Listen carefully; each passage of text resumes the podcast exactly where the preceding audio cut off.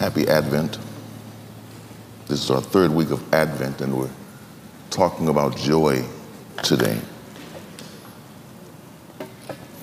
I want to begin by saying, don't let the title of the sermon fool you. This may not be a very pleasant or joyful sermon.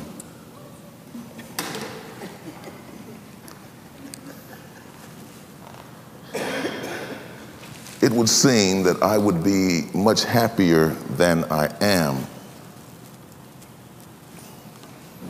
My bills are all paid.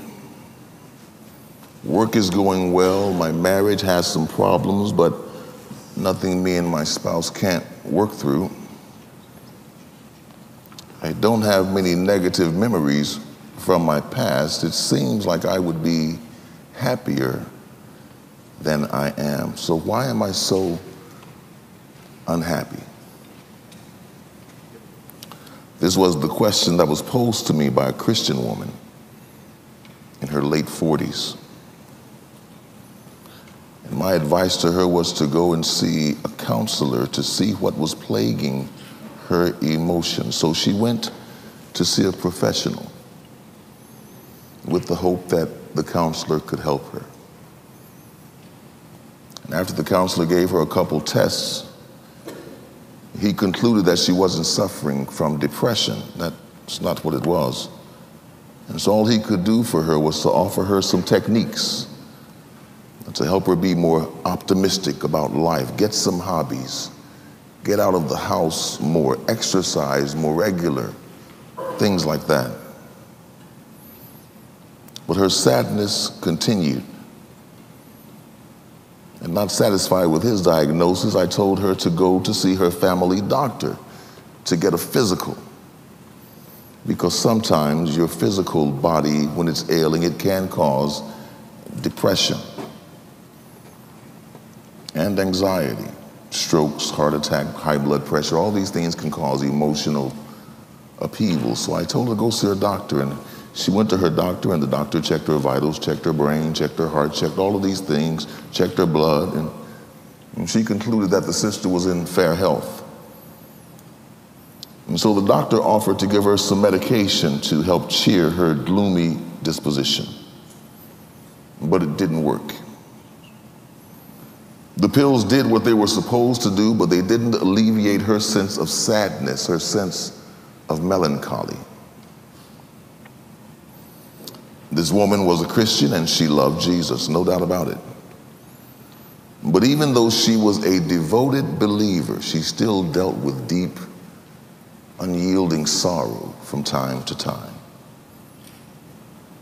And so, being curious, I asked her about her vision for the future. What do you look forward to the most? What gives you the most joy? We talked and we talked about all the things that make life worth living. And one thing she said was that she felt unfulfilled, but she didn't know what needed to change in order to make her feel more happy. But she was certain of one thing, that something had to change. And I was stumped. I felt guilty that I couldn't help her to resolve her emotional struggle. And I was quite frankly mystified by her inability to find joy. And one of the things you try to never do as a pastor is to internalize other people's feelings and frustrations.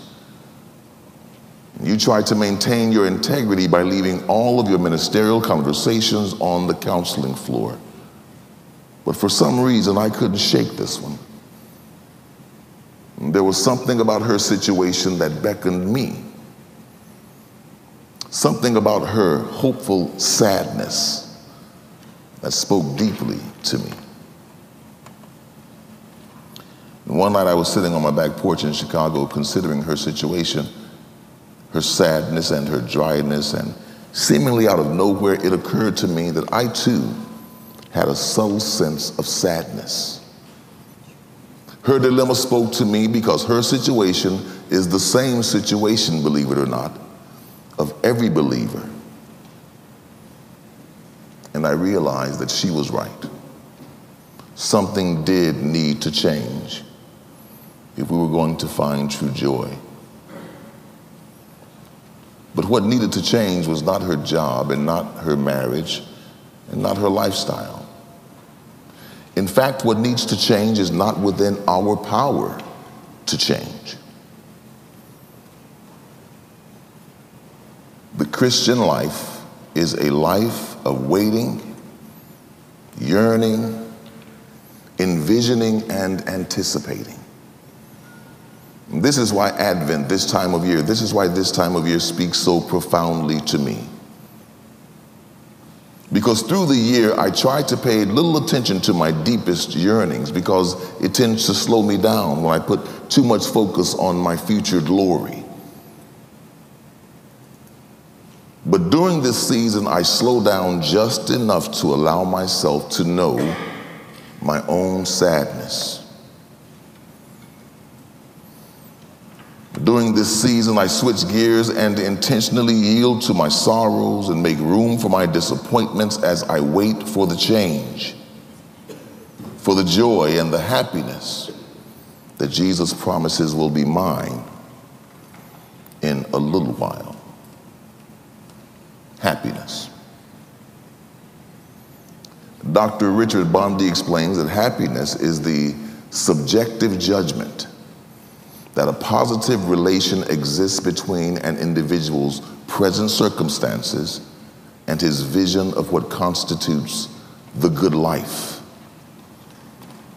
Therefore, when a person's present situation does not comport with his vision of the good life, there is sorrow.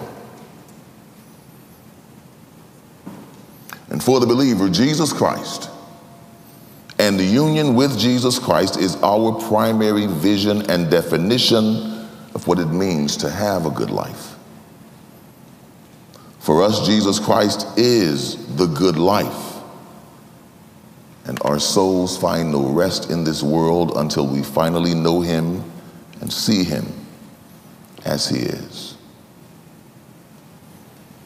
Jesus' disciples in this verse had joy because they were speaking with God incarnate. John says in First John chapter one that they saw Jesus, they touched Jesus, they heard Jesus. He was not an illusion to them. He was not present only in their minds. Jesus was right there visibly, physically in their midst, and their joy was complete. They were deeply satisfied within because their present situation and their vision for what constituted a good life aligned so perfectly in him. So imagine the horror when Jesus informs them in John chapter sixteen, verse sixteen, that things were about to change. Jesus says, "A little while, and you no longer are going to see me." A little while. Time and the nature of time is concrete, factual reality. Time is real. But our sense of time is subjective. It's kind of like a doorknob. To the small child, the doorknob seems very high.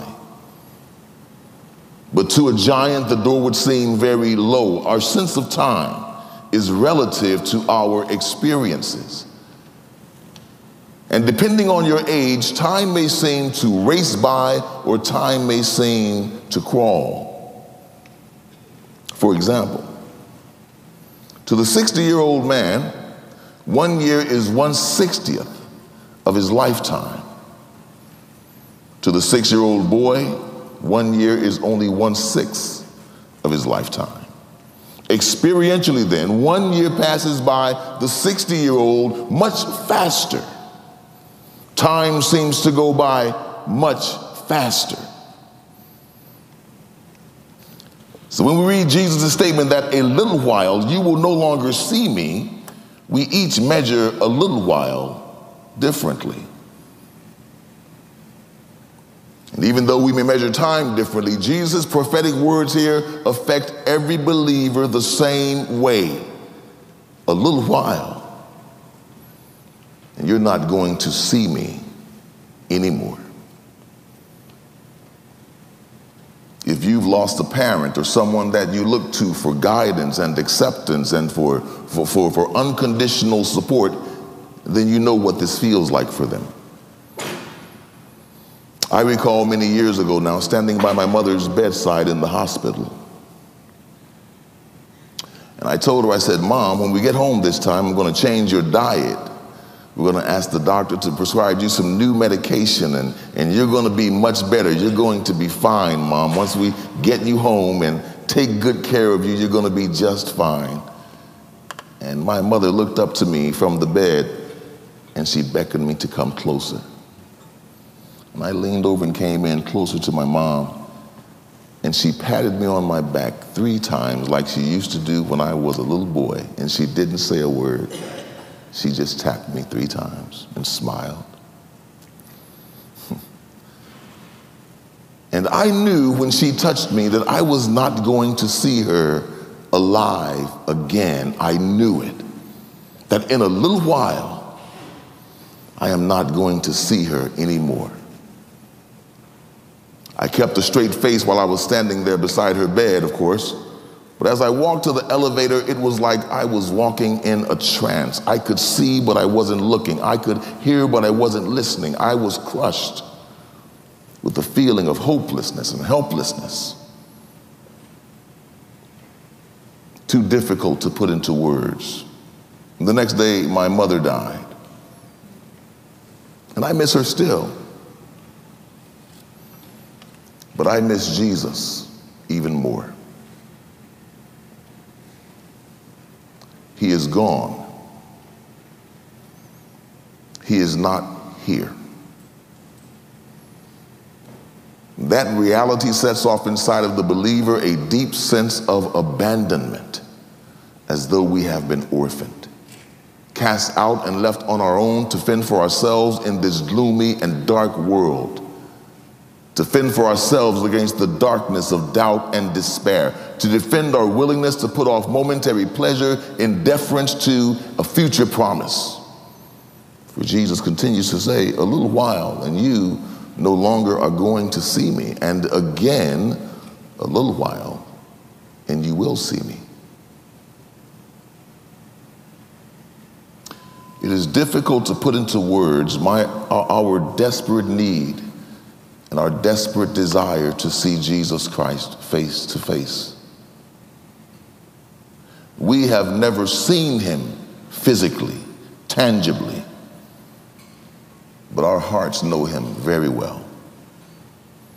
And every believer yearns within ourselves, waiting, sometimes anxiously waiting, for Jesus Christ to finally and tangibly reveal himself to us. But we have to go on living our lives because this is his assignment for us, to keep busy, working in his vineyard, planting and harvesting, proclaiming him to the masses, all the while missing him, needing him, waiting for Jesus Christ in this precarious place called the little while. The now and not yet, the yes and the no of this life of faith. So his disciples, upon hearing this, they, they became agitated. And they, like we today, have a lot of questions. Verse seventeen says, some of his disciples said to one another, what is this that he is telling us? This doesn't make sense. This can't be right. A little while and you're not going to see me, and again, a little while and you will see me, and because I'm going to the Father. What is this he is telling us? And what really set them off was not the idea that Jesus was going to the Father, but it was this concept of a little while. They complained about it in verse eighteen. What is this that he says? A little while. We do not know what he's talking about. They're frustrated. They do not feel they have the stamina or the fortitude to be in this world without Jesus. It feels overwhelming, and they are not pacified by Jesus' cryptic saying. It feels too indefinite. A little while. How long is a little while? Give us a date positive, why won't you? Give us some better idea of when you're leaving and when you're coming back. Hmm. But Jesus knew they wanted to question him, and he said to them, "Are you deliberating together about this? That I said a little while and you're not going to see me, and again a little while and you will? Are you deliberating together about this?" The answer is yes, they were deliberating. They were deliberating together about this. But the more they deliberated, the less they understood what he was saying. That's why I don't enjoy eschatology very much, end-time study. It seems like the more we deliberate among ourselves regarding the end times, the less we seem to know, and the more eccentric and elaborate become our predictions. There's war in Israel. Surely this must be the sign of the end of times. Surely Jesus must be coming soon. Look, there are earthquakes in various places around the world. This must be the coming of Jesus. For many believers, eschatology, end time study, is like psych meds that we take to keep our blues away. We see Jesus coming around every corner, and this engenders within us a sense of excitement and ecstasy, happiness, that keeps us from falling into deep sorrow. But no matter how much end times prediction the believer may consume, at the end of the day, Jesus has still not returned. We are still lonely and longing for him. This loneliness is not something we want to avoid. Instead, we should embrace it. Our future hope is both a source of encouragement, but it's also a source of great sorrow. Jesus says to them and to us, "Truly, truly, I say to you that you will weep and mourn." Weeping and mourning is part of the Christian walk. Did you know that? Weeping and mourning is part and parcel of the Christian life. We barely ever, if at all, focus on this aspect of the Christian walk because it almost seems contradictory to faith. But Jesus says here, that to weep and mourn is going to be normative for the believer. It is not strange for the believer to weep and to mourn. We do weep and we do mourn. But when we mourn, we turn to one another, or we go out into the world and try to identify the source of our sorrow, because it never occurs to us that our own faith could be the source of our discontent. Faith that stares into the face of Jesus Christ. Faith that is so certain of his presence and causes a disconnect from our natural senses because we cannot see him. Faith that keeps Jesus ever before our spiritual eyes as the greatest good, but faith that can never produce him in any tangible way. It causes sorrow. And there is always this temptation, this alluring prospect that our happiness lies out there somewhere. All we have to do is to change our surroundings. All we have to do is to modify our philosophy of life, scrutinize our associations. Maybe then we will be happy. After all, the world is happy. And I am sure that we Christians should be more happy than the world, right? Jesus says here that while we are weeping like we're at a funeral, the world will rejoice. How can this be? How can the world be more happy than the Christian? How can the world be so happy, yet the followers of Jesus Christ be so gloomy? Well, it's because in large part, the world is happy because the world has found the things that it considers to be the good life. If happiness is the subjective judgment that a positive relation exists between an individual's present circumstances and his vision for what constitutes the good life, if the world constitutes the good life as a crust of bread and a corner to sleep in, if the world views the good life as all of its bills being paid and some money in the bank and a healthy family, if this is what the world considers to be the good life, then the world has all it desires, and the world has no reason to be sad. What we believers desire is something more than this. Certainly we are glad if our children are healthy and striving. Yes, that makes us glad. Certainly we are pleased if we have work and we have purpose in life. Yes, that makes us happy. But still, we have not acquired the thing we desire the most. We have not yet laid hold of the one who has laid hold of us, heart, mind, soul, and spirit. We have not acquired him yet. We have not yet become forever united with Jesus Christ. And for us, this is the only good life. This void that we have cannot be filled by all the treasures in the world. Our yearning cannot be abated by anything this world has to offer. And so Jesus says, you will grieve, Christian.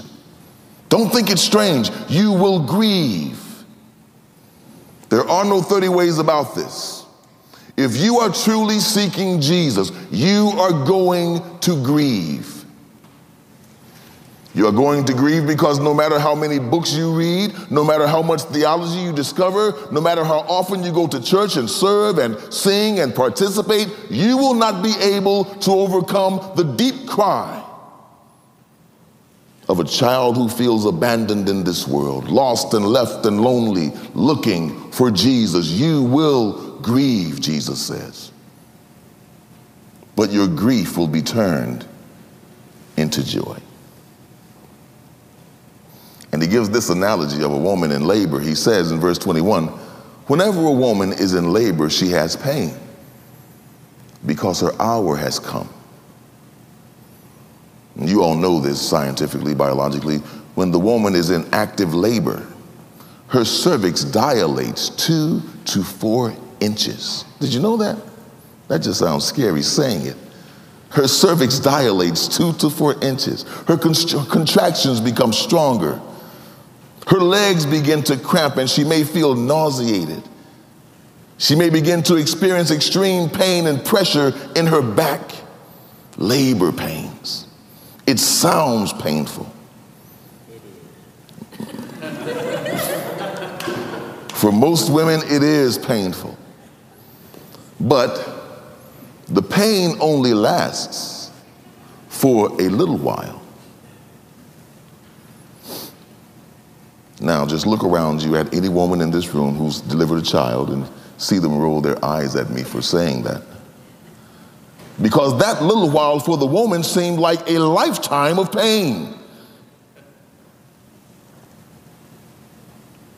But if you're honest with yourselves, women who've had children, if you're honest with yourselves, when you look back on your labor from a completely objective viewpoint, you have to admit that in the grand scheme of time, your labor was only for a little while. For a little while she was in pain, but when she gives birth to the child, Jesus says, she no longer remembers the anguish because of the joy that a child has been born into the world. And what Jesus is reassuring us of here is that while the pain may sometimes seem unbearable, when it's all over, when you see me face to face, you will find that the pain was all worth it.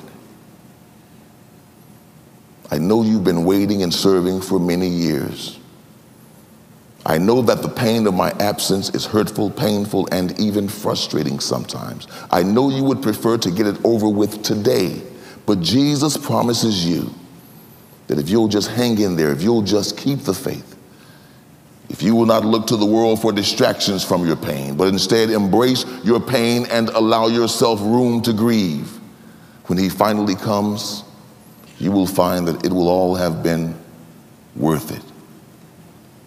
You have grief now, Jesus says, but I will see you.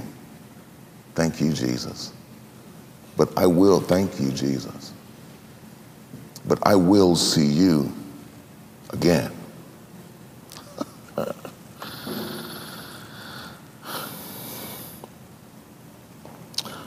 I love what Jesus does right there. Because at first Jesus told them that they were going to have sorrow because they could not see him, because they could not be with him, because they could not touch him. But in verse twenty-two, he turns it around. And he reveals to us that not only are we missing him, but he is also missing us. He doesn't say, you will see me again. He says, I will see you again.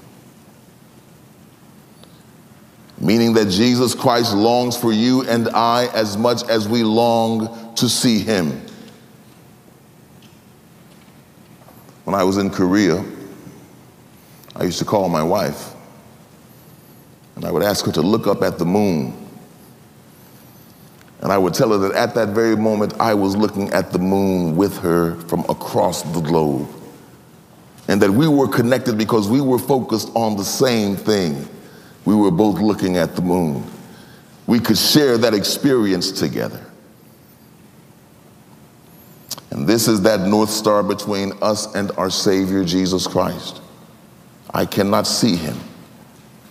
He cannot physically touch me. But we both sit and we stare at the bond between us. And we are connected by something stronger than the waves of the sea or the birth of any star. We are made one by our love for one another. Jesus promised, I will see you again. And your heart will rejoice. And no one is going to take your joy away from you. Even so, come, Lord Jesus. Let's pray.